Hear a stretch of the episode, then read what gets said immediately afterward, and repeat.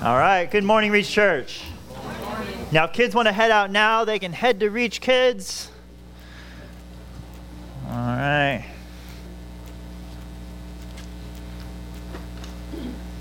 All right. So, we are moving through the Ten Commandments. We find ourselves on commandment number six this morning Thou shalt not murder. Thou shalt not murder. All right. So, uh, this is a good standard one. Um, we like this as one of the laws. Uh, generally a consensus that uh, most most most law kind of uh, endorses this one. This is a this is a good one. Um, but but uh, we want to make sure that we we get as much as we can out of this commandment. That there's a lot more to it. We want to see the heart of God. We want to see the reasons um, behind this commandment, how they fit into the rest of uh, Scripture, and how this commandment um, is built upon like built upon the gospel. What the foundation is here. So let's pray, and then let's let's jump into this commandment. Pray with me. Father, we thank you that you are the author of life, that in Christ all things hold together and have their being. And Father, I ask that as we look at this commandment, you would convict us and, and change us by your Spirit. Father, would this, um, would this commandment be a chance to, to look at your gospel, to see Jesus and see the beauty of, of his work? And Father, would we see the gospel work in our lives? Would you speak through your Spirit to each and every one of us? We pray in Jesus' name. Amen. All right, so, all right, so uh, we're going to start by looking at, at kind of the heart of God in this commandment, the foundation of it. All right, so everyone, everyone kind of believes in this commandment, but just because uh, it's the same overall conclusion doesn't mean we're getting at it the same way. So, the way the world thinks about this commandment is different than we want to think about it as believers in Christ. So, uh, when the world goes out and thinks about this commandment, you think about it along the lines of, okay, I personally would not like to get killed today. And I'd like some provision in the system making sure that I don't get murdered today. And the kind of the agreement is that each and every one of us feels that way. So you also don't want to be murdered today and you'd like some kind of system to help help make sure that happens. But the thing is, it's kind of, it's just a it's a mutual agreement. It's an agreement between people that they've kind of come up with. Because if, if we are really just just animals, if we've evolved and come come from kind of no different than the rest of the, the animal kingdom, then there's nothing really underlying this. That a, a, lion can go eat an antelope, and no one, no one is dragging the lion off to jail. It's not, it's not a moral thing. It's just the antelope didn't like it. All right, and in the same way, we could say, you know, humans, humans don't like getting murdered, so we're going to kind of like kind of invent this system that makes sure that that doesn't happen. All right, I hope we can do better than that when we're thinking about this commandment. That this isn't just a selfishly motivated, I don't want to die, you don't want to die. That there's reasonings here. So we're going to go a little bit further down, talk about the, the foundation. And just like uh, the last command we talked about, parents, honoring your mo- mother and father, closely related to honoring the name of God, kind of the, the big commandments are fleshed out in the little ones. In the same way, this commandment, talking about humanity and, and life, is fleshing out the fact that, that we are made in the image of God, as we talked about in the second commandment a couple weeks ago. So we saw that humanity is special, that humanity is created with this ultimate purpose of reflecting the nature of God. That we, are, we come to this earth and we represent God because we bear his image. And so everything we do, we do as representatives. And the fact that we speak, the fact that we, we do creative things reflects a God who is the same way. And so there's this inherent value to humanity, even in and of itself. That if you are human, you are valuable because you are made in the image of God. You reflect God. You bring Him honor, whether you want to or not, you just do. And what this commandment is, is saying is like, okay, if that's the case, how do you treat the images of God? When you interact with these images, like, are, do you interact with them as if they are just animals, or do you interact with them as if they are the images and the representatives of God? And the most obvious thing that would not represent them as, as these valuable images would be to kill one, to be to destroy the image of God. It'd be to strike down not just a human who do, wouldn't like that, but a representative of God Himself, who is glorifying and honoring God in their very being. And that's why, that's why this commandment is, is not just some superficial agreement. It is, it is a moral, it is a, an imperative, it's, it's something real, not just a wish. There's a second reason this is so bad. This is so, so heinous in the sight of God. And it has to do with, with what death really is. So death is, is the, the consequence of sin. It is this great evil. It is an evil that is going to ultimately get all of us. It is a curse. It is destruction. It's kind of evil's greatest weapon. And so, for humanity to then take up this weapon of evil and of Satan himself and use it against one another for their own gain is one of, one of the greatest evils imaginable. And so, when this happens, you see, you see this, this curse that follows. So you have the image, the image, the sacred, the sacred image of God, and you see murder and death embraced when those two things come together, there's a curse. That the innocent blood, when it's shed, it curses the land. That the, the land actually cries out for justice and for vengeance. When Cain killed Abel, his, blood cried out. That God heard it. God heard the curse of the land. We also see that, that Cain himself was cursed, that he bears the mark of the curse that, that he had murdered. And then you see his, his whole life affected. That he's left alone, he's left broken, he's left wandering through the world. Actually, a, a, a fate worse than death. To be cursed with the curse of, of innocent blood upon his hands.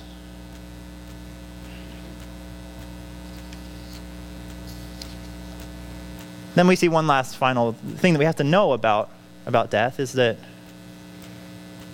death is ultimately God's curse for sin. That death is, is used as a reminder that we're out of fellowship with the God of life. That we've broken this connection, we've broken the image. And now that that death has entered the world, we put it in God's hands. That we don't now take up death as a weapon. We don't take it up as a tool. We don't take it up to be used for our own desires, but we leave God and say, God, do what you will with your images. That you gave life, you take it away. Then in your timing, you will take your image when the image is, is done with its purpose of honoring and glorifying you. All right. So that's kind of the that's the foundation. Now, what commandments then come out of that? What natural applications do we see to murder and to, to killing? Well, one, one conclusion we shouldn't draw is what things, certain things are not forbidden that often are, are associated with this commandment incorrectly. So, because death is a judgment, it, it remains a judgment. So, God has actually given the sword, the sword of judgment, the sword of death, to the state, to the authorities. And they are able to use that as the sword. They're able to use death as a judgment. And so, as Bible believers, we, we do say that, that war is an appropriate application of that. That nation can go to war against nation, that that can actually use for justice and for judgment by God. All right, in the same way, we also, this commandment does not condemn capital punishment. That the state has that sword for a reason to execute judgment and justice. Now, the state will be held responsible for if they use that for evil or for just means. They will answer to God. They stand before God as his servants and will be judged for that. All right, but that doesn't fall under this commandment. All right, so what does? What does? Taking up that sword for your own good, for your own purposes. That when you strike down, when you murder, obviously this commandment is, is coming into, into view. All right, this commandment also comes into view when by neglect and by just carelessness, you put other lives at danger. So the, the example uh, in the Old Testament is that if you're going to have a balcony, like you need a railing on your balcony so that people don't fall off. That like actually the images of God are that are valuable enough that you actually think about, okay, how do I protect their lives? How do I preserve their life? What do I do that might endanger the images of God in my life? That we're responsible for that. All right. So the, the, the sword is not to be taken up as, sorry, killing is not to be taken up as the sword, as a, as a weapon of evil. All right. In this, in a, in a different vein, in a different vein, killing is not a tool either. It is not a tool. That's where it comes to things like, like euthanasia, like abortion, like suicide that death is not a tool to, to choose which images are valuable, which ones are fulfilling their purpose, which ones are doing what God called them to do, or which one, which images we, we want in our lives. No, that an image, an image bearer is, is valuable in and of themselves. No matter how old, how young, how much suffering they are enduring that we leave that to God.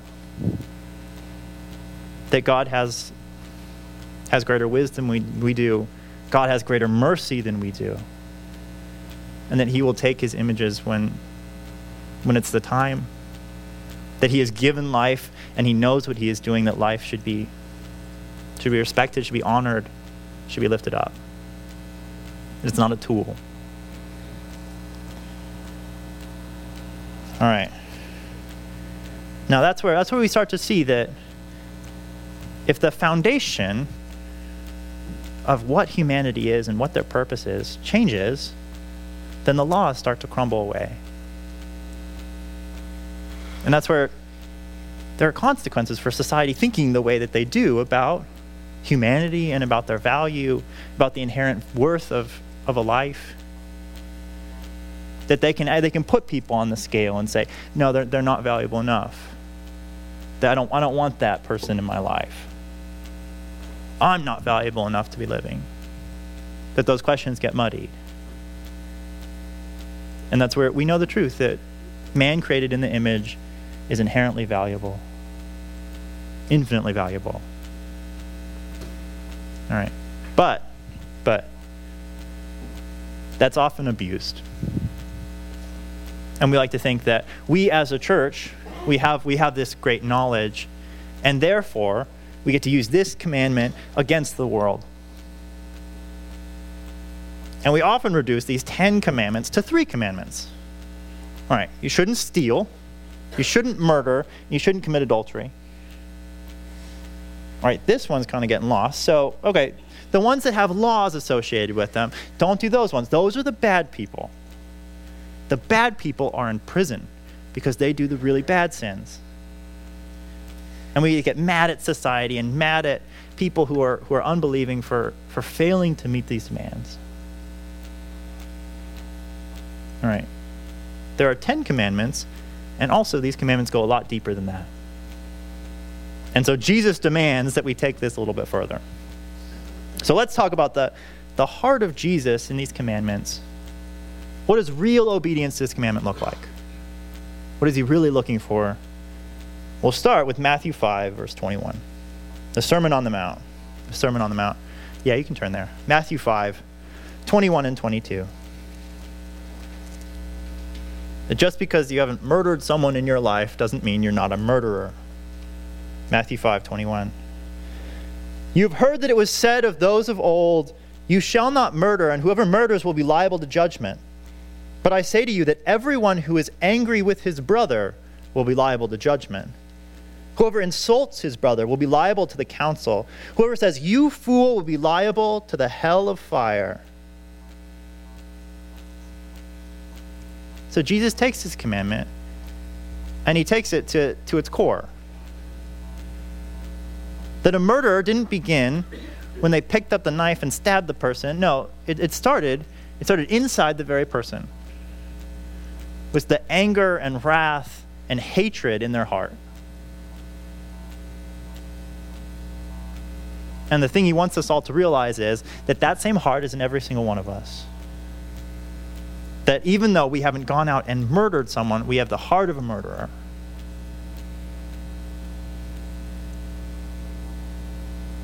All right, so. All right, so the last time you yelled at your kids. All right, your kids are, are misbehaving for the millionth time, and you just lose it. All right, you go crazy. All right, what Jesus is saying is, you just murdered your kids. You murdered them. All right, this, these are the images of God. These are the, the embodiment of God in the world. And you just struck them down. All right, with, with spouses. Okay, so you're fighting. You're fighting with your spouse. You're fighting with your spouse, and you're, you're mid argument, and you have, you have some options. And you start to go through them in your head. All right. First option you could apologize. You could apologize. It's a great option. All right. We skipped that one. All right, let's keep looking. all right. Um, all right. We could admit what we did wrong. Maybe later in the argument. All right. Uh, all right. Go, keep going down the list. Maybe we'll get there. Uh, maybe. Maybe we could. Uh, we could at least like validate some of the things that they're saying. Like, oh, I, I could see how you feel. All right, we don't like that one either. All right, so we keep going.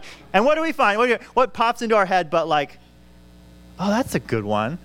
All right, the meanest, like, little spiteful thing you can think of. And which one looks the most attractive of the four? You go, ooh, okay. And you pull that one down, the sharpest dagger your mind can come up with, and you stab them with it. All right, you're murdering your spouse. That that anger, that anger is, is the same exact thing that's in the heart of the murderer. It's the same exact thing. There's murder in our hearts. And every time we make that choice, we have made a murderous choice. And we have chosen evil and we have chosen death as our, as our ally to destroy our spouse.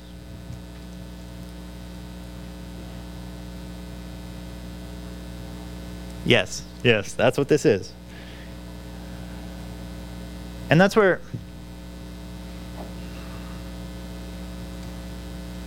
I lost my train of thought. All right, that's where. All right, that's where. Oh, wait. An insult. An insult is not an insult. It's, it's kind of minor stuff that Jesus is talking about. Okay, who says, you fool? You fool. If that's the worst thing you've said in a fight, that's, that's child's play. You fool whoever insults, like, you're worthless. Okay, he's saying that. That is tearing down the image of God. That is telling an image that is an infinitely valuable because of their inherent worth in Christ and in, in God that they have been created in, that they're worthless.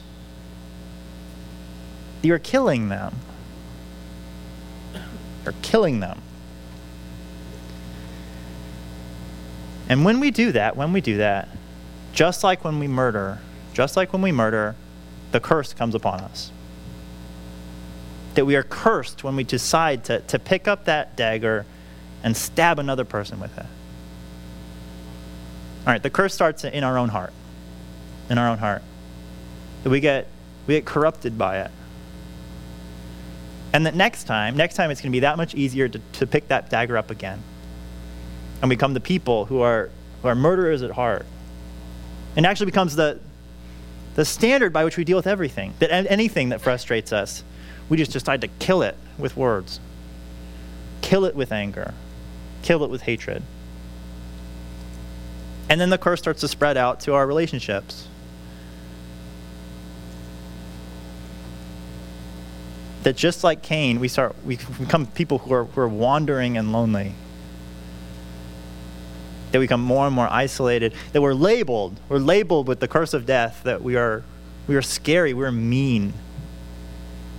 We are people that you don't want to be around. The curse comes upon us. All right, so what do we do? What do we do? The problem is that more than probably any other struggle, anger is invisible. It's invisible.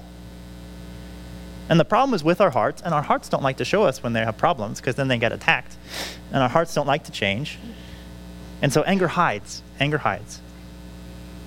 So you can be talking to someone who's red in the face, screaming and yelling, and you say, um, you know, you seem pretty angry about this. I'm not angry. No. okay. Like, I'm frustrated. Like, okay. Like, I'm, I'm just kind of upset. Well, well, I, I, I should be. You didn't hear what I just said. Like, no, but like, really, you're, you're angry. But you're not supposed to be angry. You're allowed to be frustrated. You're allowed to be tired. You're allowed to be upset. You're allowed to be spent. But we don't admit when we're angry. Now, some of you know that when you're angry, you, you yell, so you've changed it. So instead of yelling, you do this like slow, simmery, poisonous thing. Or you just you just go away and you don't talk to them ever again. All right, that's angry. All right, or you do the passive aggressive. You're like cooking them eggs and you make them bad on purpose. You know, like that kind of stuff happens. It's really creepy, but it does. Like that's that's anger. It's anger. Like you weren't you weren't tired, you weren't hungry. Like you're angry. You have to be able to admit that. All right, the the best friend of anger, hatred, is the same way. No one ever says they hate someone. You never hear it. Then what do they say? Oh, they just they just kind of rub me the wrong way. Yeah, we just don't get along. Yeah, they're, they're just a hard person to deal with.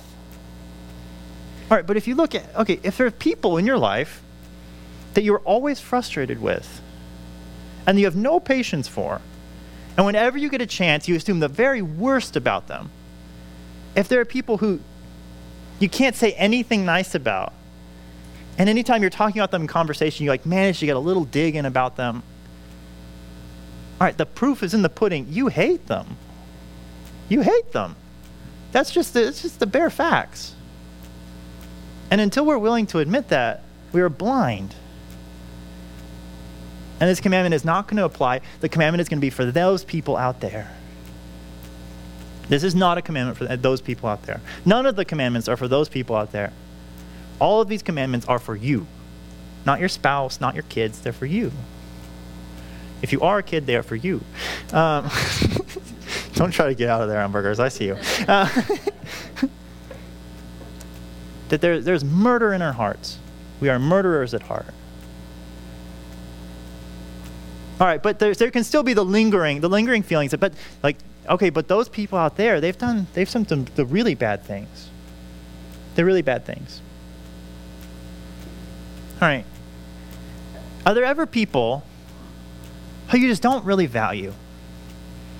You don't see them as very important. When they come into your life, you just kind of wish they would leave quickly. When they start talking to you, you wish you weren't talking to them. This is often with older people. And you think, like, I, I don't want to hear their opinions. I just don't really want them. All right, that's the heart of euthanasia. Right there with you. That we don't get to be, well, that's them out there. Like, no, that's, that's me right here. All right, what about when there's people and you just wish that their life didn't get in the way of your life? When there's a hundred people in line at the grocery store and you just wish that like 75% of them would just disappear. All right, like, like they, they don't need to be here. Casey I, we were looking for houses recently. I was just like, what if those people just didn't live there? You know, like, then we could live there. Like, uh, all right, we know what that is. That, that's, that's the heart of abortion. Is that we wish that people just didn't exist. They didn't, they didn't ruin our lives and get messy and get in the way. It's all the same stuff. All right, how about how about when when life kind of sucks and you're suffering and you don't want to worship God anymore? You don't want to be a believer, you don't want to be a Christian, you don't want to be the image of God. You just want to throw in the towel or you just want to escape. You run and do things that you shouldn't do. You're an idiot, you're foolish. Running from God. All right, we all have the heart of suicide. It's there. It's there. It's not in a few sick people or a few broken people. No, it's in, it's in all of the broken people. It's all the same stuff. We're all in this together. That's what Jesus is trying to show us. We have the heart of killers. That we don't we don't love humanity, we don't love life, we don't love giving life, we don't cherish life. We mostly just care about our life and making it as convenient as possible. And if other lives get in the way, we kind of wish they wouldn't be there.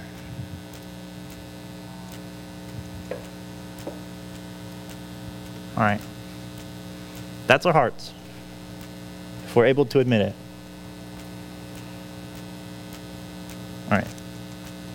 That's why we need Jesus. That's why we need Jesus that every single time we feel like that, we should be reminded oh, right, right. I'm not a good person. I don't keep this commandment. And then we start seeing Jesus and we see Jesus like, how did he live his life? Did Jesus live his life as, you know, I, I didn't kill anyone today? Like, that's a checkbox. Like, well done. I honored the Father. No, no, he spent, he spent his whole life giving his life to other people. And when you interacted with Jesus, you left with more life. You left with more spiritual life. You left with more physical life, people being healed, people being forgiven. That he sacrificed his whole life, not just at the end, giving his life to people. And how did he interact with the people who hated him? Did he hate them in return? No, oftentimes, oftentimes he he tricked them a little bit. He would give them scripture that confused them and then send them away. He didn't call them fools. He didn't undermine their, their value as image bearers. He called them back to God and left them to themselves.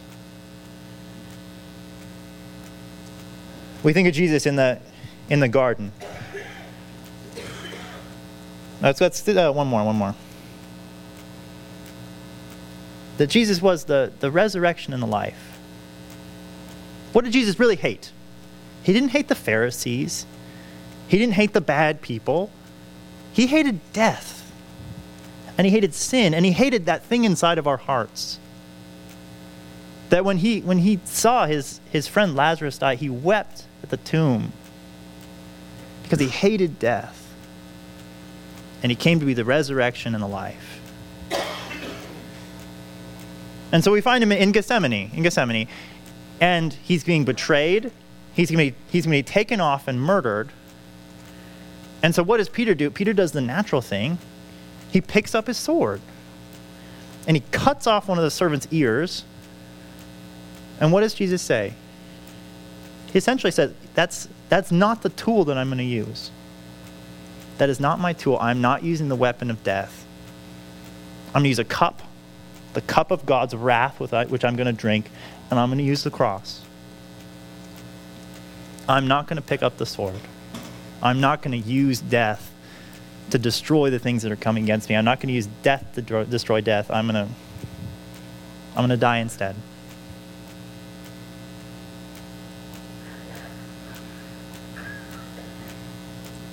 And so Jesus, he he went before the crowd. The crowd that was yelling, "Kill him, kill him." And who did they choose? Who did they choose over Jesus Barabbas, the murderer and the terrorist. That they would rather see Jesus die. And Pilate, he knows it, so he, he washes his blood, his hands of the, the innocent blood of Jesus. He doesn't want that on his hands, he doesn't want the curse. All right, and who killed Jesus? Who killed Jesus? All right, was it the Roman soldiers? Was it Rome that killed Jesus? In one way, they were the ones who were given the sword. Now, the, the Jews didn't have permission to do that, so they, they recruited the state to take care of Jesus for them unjustly. Now, was it the Jewish people crying out, Kill him, kill him, kill him? That was part of it. Was it the, the religious leaders who had, who had band together and conspired this whole thing? That was part of it. But ultimately, who killed Jesus? Sinners with the hearts of murderers killed Jesus. That's who killed Jesus. No one else. And if we are totally honest, we would be members of that crowd shouting, Kill him, kill him. That we have all, once in our lives, hated God, hated Jesus. That when we sin, we essentially say, I hate you. and in our sin and in our murdering hearts, by killing one another, by getting angry, by hating one another, we are killing Jesus, his representatives. And what did Jesus end up doing? He gives his life for murderers. He dies for murderers. And now his, his blood, his blood is the most innocent. The only real innocent blood and yet, when that blood gets on us, instead of being cursed and instead of being, being doomed, we find life. That we're washed clean, that the sins are washed away, and even, even our hearts are changed. That our hearts are finally able to see the sin that's there, that we're convicted of it, that we start to hate the sin.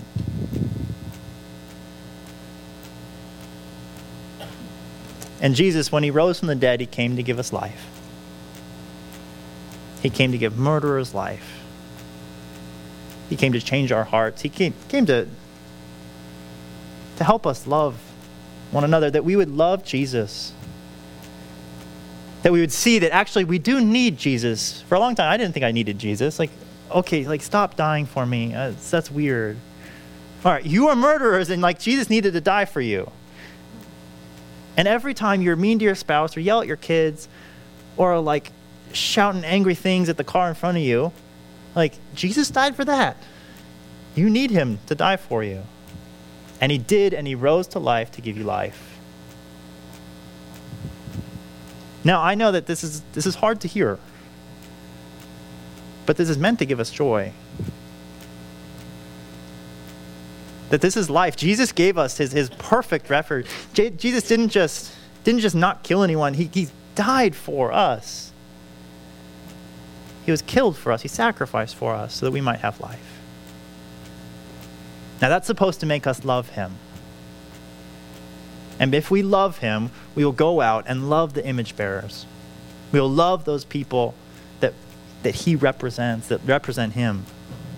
Even if they're sinners, even if they're broken, even if they're not doing a good job looking like Jesus, they are a representation of Jesus in and of themselves.